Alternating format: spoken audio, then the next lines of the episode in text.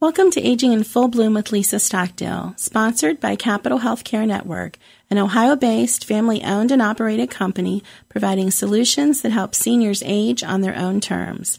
Those solutions include home care, senior living, nursing home and rehab care, and hospice. Learn more at capitalhealthcarenetwork.com.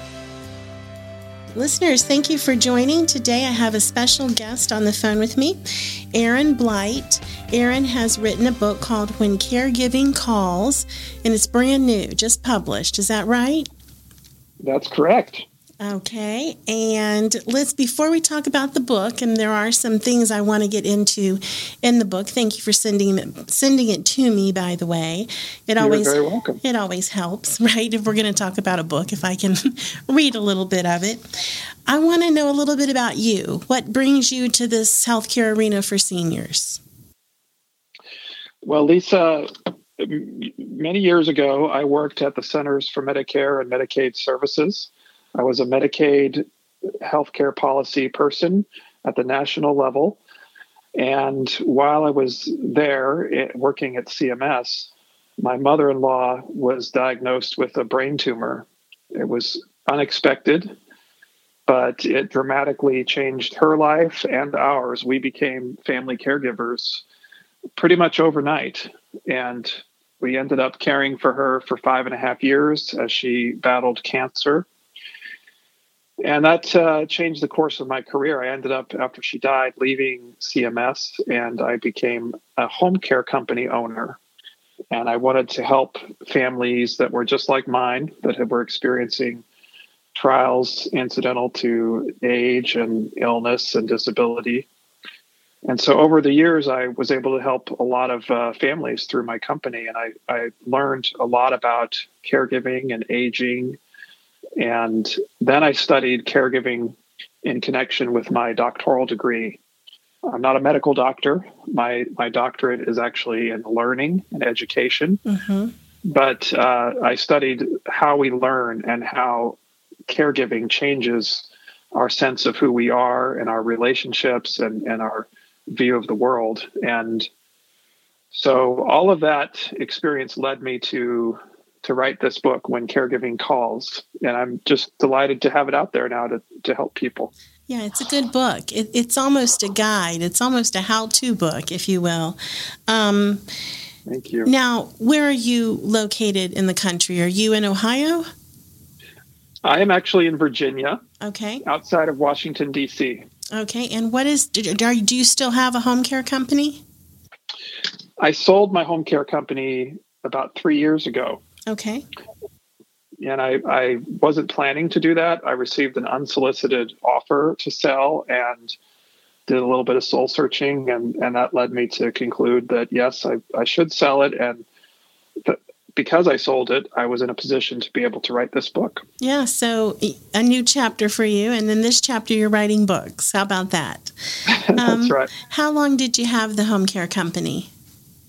About 10 years. Okay. 10 years is good good and long enough, isn't it? 10 years of good experience. It's not a it's not an easy industry, is it? It is. It is a tough industry, Lisa, and I know that I know that you're involved in yes. the field as well. And I, you know, I worked with hospice agencies, skilled care providers. Um, I was a franchisee for Home Instead Senior Care. Had a couple of different franchises actually, but mm-hmm. worked with worked with providers all over my community. It was about a three thousand square mile territory, and had uh, 400 employees at the time that I sold. Yeah. And I wouldn't want to be an owner. Um, I have so much love and compassion for our owners. I mean, you know, we're a company, so it's a little bit different um, support structure, but it is not an easy gig. You have to have a real passion for it. Um, and we do. And one of the reasons it's not easy is because we have a, a shortage of caregivers um, out there. Yes. And so that makes it difficult to get the job done, but we get it done day after day, day in and day out. Um, and when we can't service somebody, we find somebody like Home Instead or Homewell or some other um, home care organization that does have staffing at the time. So that's another thing. Like we, we don't have to be hateful competitors. Um, I yes, I agree. We're we're all in this together, and I in the industry, there are so many good-hearted people who are in in it for the right reasons, yes. and you can always you can always tell when uh, the the people in leadership positions are doing this for the right reasons. I agree. And by the way, since I plugged everybody else, we're home care concierge. just in case, just in case you didn't know that, um, here in Columbus, Ohio. So, you have written this book, um, and I want to talk to you. I want to start with chapter five. Um, you give us a quote about time, and you say, When someone is going through a storm, your silent presence is more more powerful than a million empty words. I wholeheartedly agree, but tell me why you included it. Well, that was a, a quote that I thought was in many ways reflective of what caregivers can do for care receivers. And sometimes, you know, a lot of caregivers want to be able to fix to fix what's wrong and and you can't.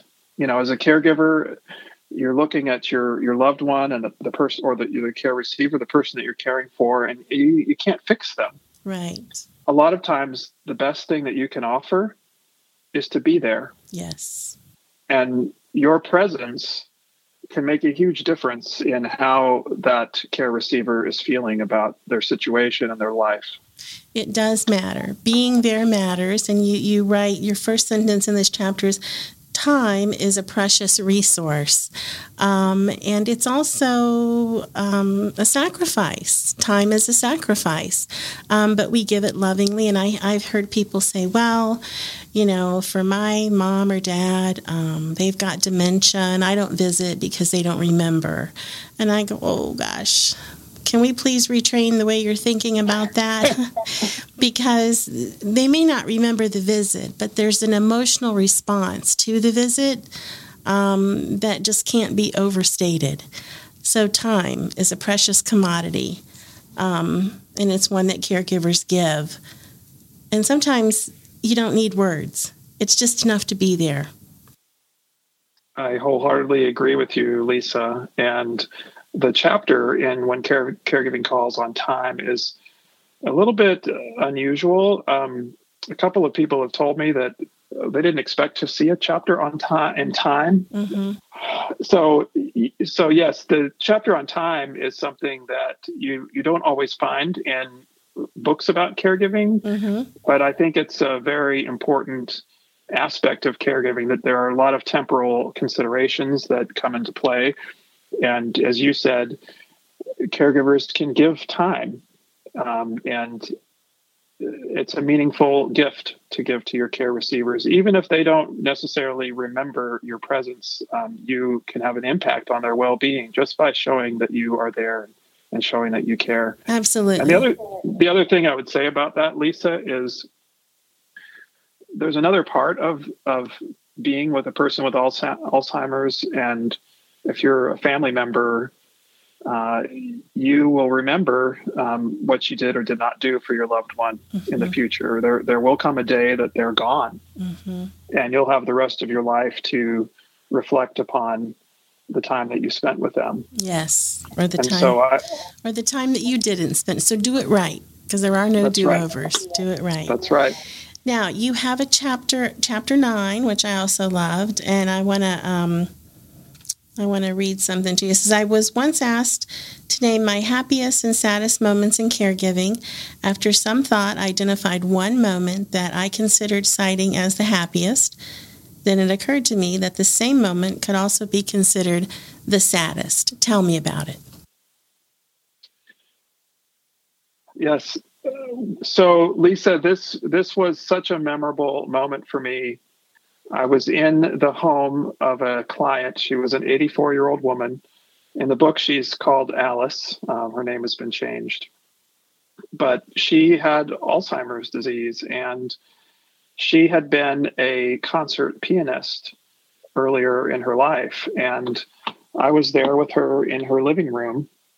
And I noticed her grand piano over there in the corner collecting dust. And she, when I was with her, she would just repeat herself over and over. She would talk about the weather and her husband and the weather and her husband and the weather and her husband. And mm-hmm. it was a circular conversation, as it usually is with people with Alzheimer's. And so I was patiently, you know, responding to the things she wanted to talk about, the weather, her husband, etc. but I kept eyeballing the the piano over there in the corner. Uh-huh. And I I asked her if she would play something for me. And she just kind of said, Well, it's been a long time. And I encouraged her, you know, and, and said, Well, I'd love to hear you play something. So she got up and, and shuffled over to the piano and sat down. And as soon as she put her hands on those piano keys, her her back arched straight up. She was just like erect and she had this instant energy that came upon her and she played the most mm-hmm. dynamic classical piano piece. It went on for over 10 minutes. I, I timed it. I looked at the clock. I couldn't believe what i was watching because she was such a, a, a soft and a frail and a weak person before she sat down at that piano bench. And when she started playing it was like she was at carnegie hall. Yeah. i mean and she had played in Carnegie Hall and all of the great concert halls. All she traveled across the U.S. playing the piano, mm-hmm. and and so I uh, my jaw dropped. I was just like in awe that this frail woman with dementia could that that came out of her. Mm-hmm. And when she finished, she paused for a minute. She kept her hands on the piano, and then she took her hands off the piano and turned herself to me and immediately started talking about the weather and then her husband. Yeah.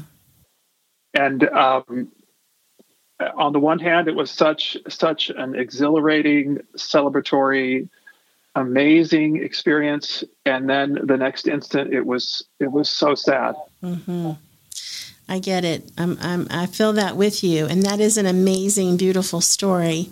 She was in her sweet spot um, and still a performer and still able to bring it. And then when she wasn't, she was back in her dementia. And yeah. that's a heartbreaker um, for us all. Um, yeah. But she was at home. She was at home, okay. and she stayed at home uh, all the way up until she passed away. And home matters. In fact, you have a chapter on home, um, and you start with a Maya Angelou quote, Good for you. Um, the ache for home lives in all of us, the safe place where we can go as we are and not be questioned. That is one of the beauties of home. You can just be who you are and you never worry about it. And you never worry about get questioned. And you tell this story that you met a 97 year old man, a rancher. Um, you had arrived at his home to discuss home care services. I suspect this was in your 10 years um, as an owner. Yes. Uh, yes, it was. He lived on a spacious ranch. I don't know if that means a house or a real ranch. Maybe that just means a house, huh? Well, it was a it was a house, but it was a ranch. I mean, he had animals there and okay. horses and everything. Good. I, I, like to be right. oh, one of the first things I asked him was how long he had lived there. He snarled with a drawn and a tone of a dog determination. I've lived here on this ranch for 70 years, and I'm going to die here. I looked over at his yep. son, who gave me a knowing look. He subtly shook his head, but didn't say a word. What's that all about? And I'll bet that wasn't the first or last time you encountered that kind of response. yeah, he was he was so determined. You know, I mean, it, I'll, I'll never forget how he. I'll always remember how he looked and how he sounded. I've lived on this ranch for seventy years, and I'm gonna die here. I mean, that was that's how he sounded. That's exactly uh-huh. how he said it. And his son just just looked at me and just kind of shook his head, like you could tell the, the look said it all. Mm-hmm.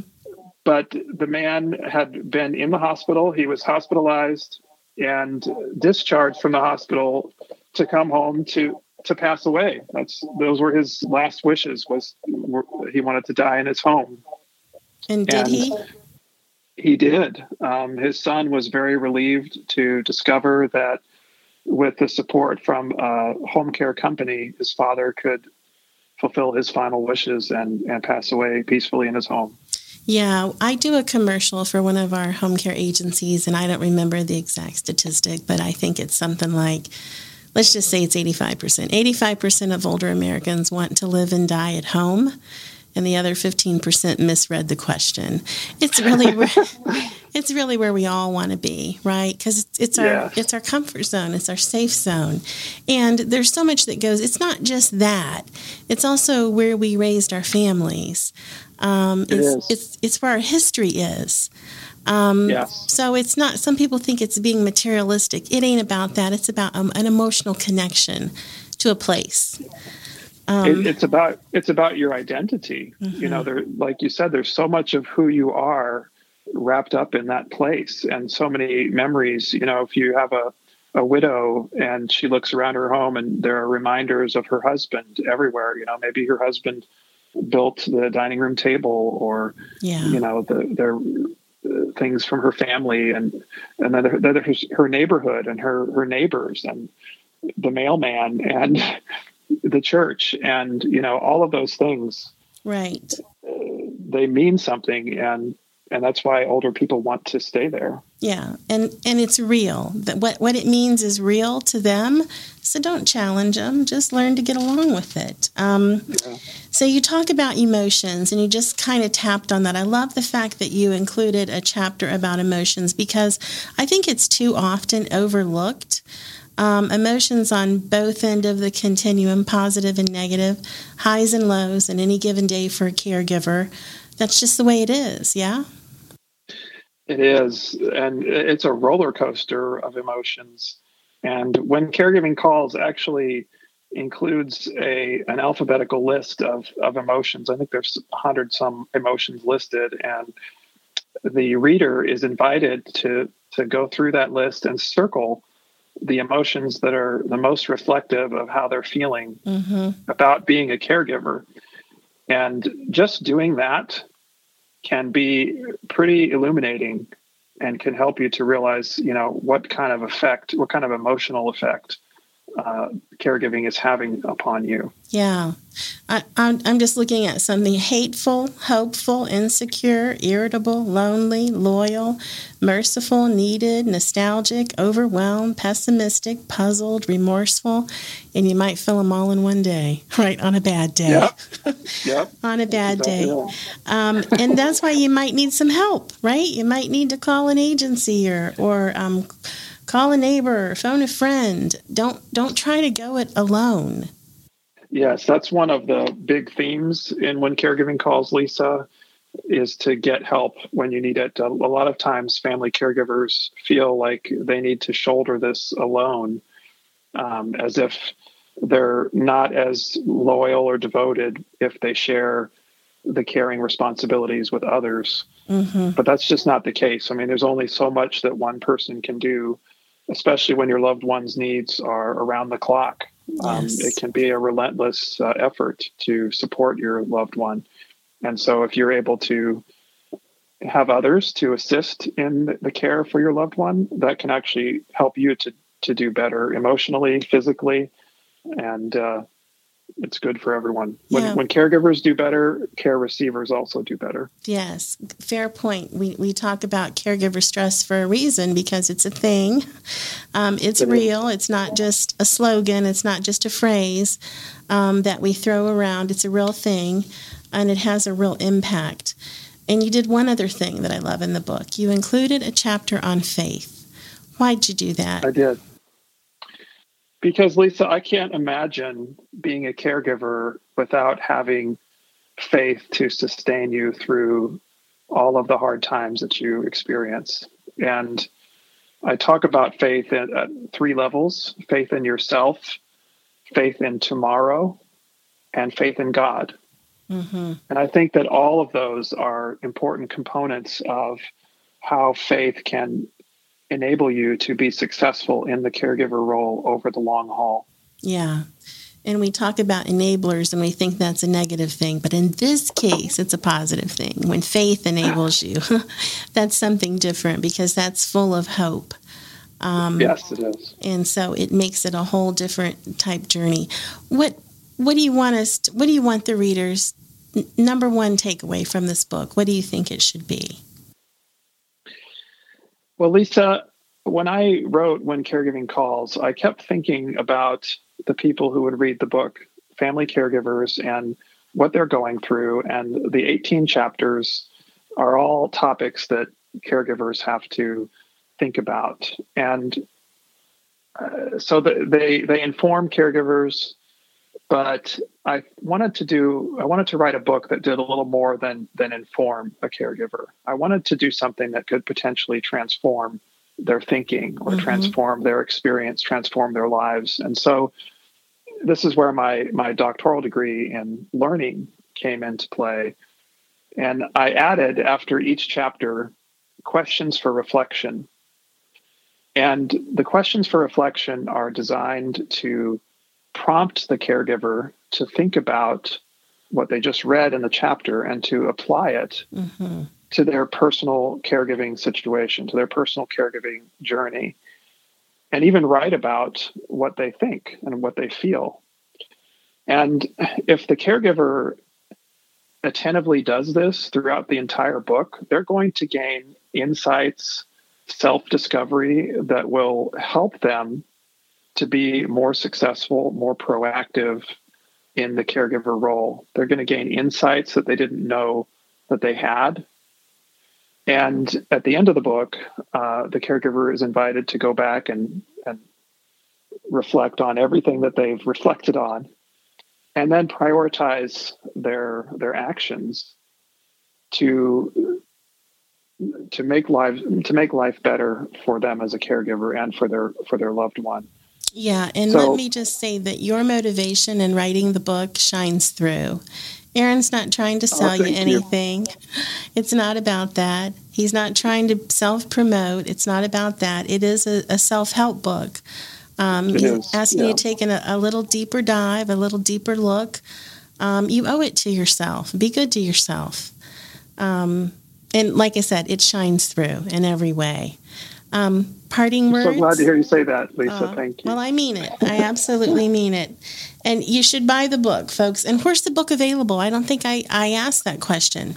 It's available through online booksellers and also through local retail booksellers. Um, so you could buy it through Amazon or Barnes and Noble, okay. or local local independent bookstores. You you can go into your local store and ask them for the title, and and the, they may have to special order it for you, but they have access to it as well. And again, it's called When Caregiving Calls by Aaron, and that's A A R O N Blight B L I G H T. Leave us with some parting wisdom dear sir. I, I, just want to thank you, Lisa, for giving me a few minutes to talk with you about caregivers and caregiving today. I really appreciate the time, and you clearly have uh, a knowledge of caregiving and a desire to help others as well. So, thank you for that. Well, absolutely. It was my pleasure. Um, I'll leave. I'll leave our listeners with some parting wisdom. Buy the book and read it. You'll enjoy it. It'll make a positive difference in the way you look at yourself and the way you provide care to your precious loved ones. Listeners, thank you for joining. Till next time, may the road rise to meet you. May the wind be forever at your back.